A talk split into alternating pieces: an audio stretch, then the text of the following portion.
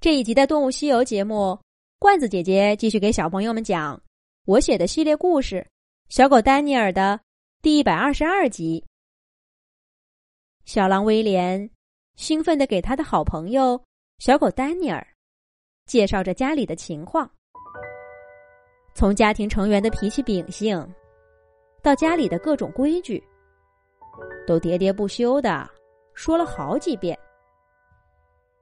丹尼尔渐渐的，对这个他即将生活一个冬季的大家庭，有了个朦胧的印象。威廉的家里，总共有大大小小七只狼。据威廉说，在他们这一代，曾经出现过二三十只狼的狼群，十分的壮观。不过那都是传说中的事儿啦。威廉也只是听妈妈讲过。最近这些年，许多大家庭都因为各种原因解体了。十几只狼算是人丁兴旺的，只有三四只狼的家庭也并不少见。像威廉家这种规模，不算大，也不算小。威廉的爸爸查理和妈妈伊莎是这个家族最早的成员。他们在五年前相识，确定了自己的领地，也生下了几个孩子。他们在家族中的地位是至高无上的。名叫怀特的公狼是查理的同胞弟弟，他的性格跟哥哥完全相反。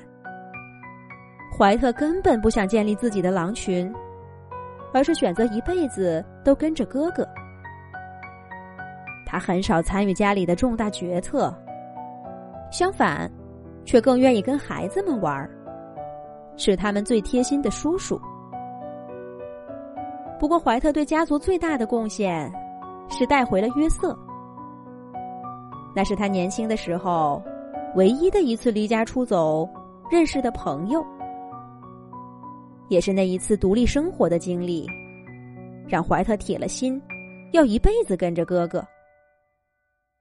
外面的风风雨雨，就让勇敢的狼去承受吧。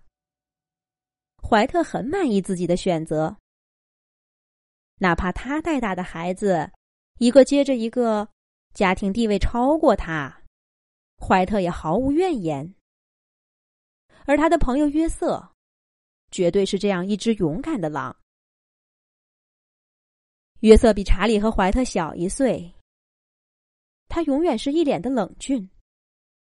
但捕猎的时候，却是个值得信赖的猎手。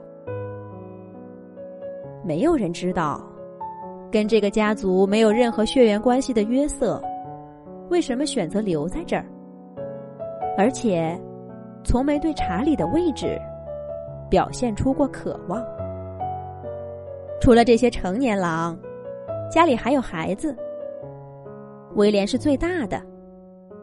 不过奇怪的是。他并没有同胞的兄弟姐妹，弟弟马克和妹妹苏珊是今年五月出生的，只有半岁多，刚刚勉强能跟上捕猎的大队伍。这两个小家伙，整天的叽叽喳喳，吵闹的很，没有一刻会闲着。威廉这一回就是不想被他们缠着，才跑出来散心的。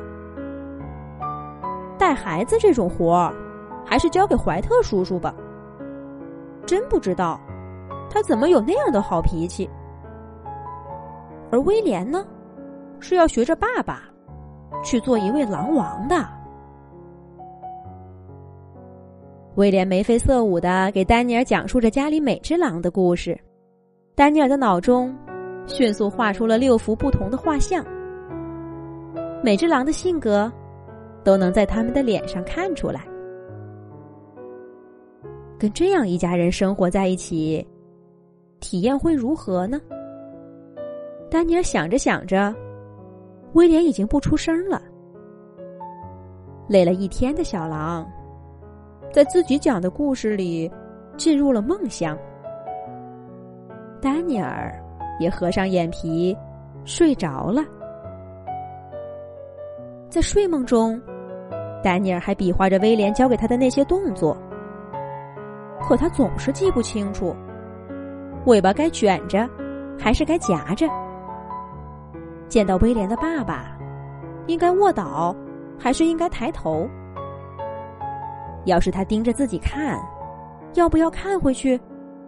还是应该低下头，装作没看见的样子？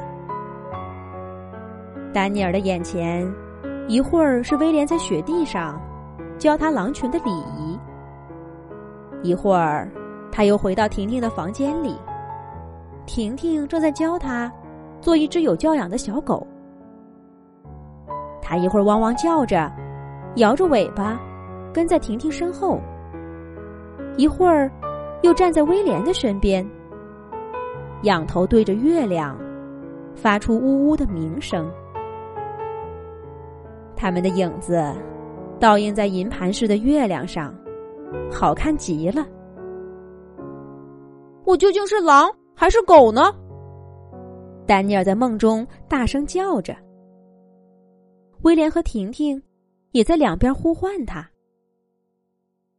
丹尼尔左看看，右看看，可威廉和婷婷忽然一下子全都消失了，只留下他一个人，站在一个陌生的广场上。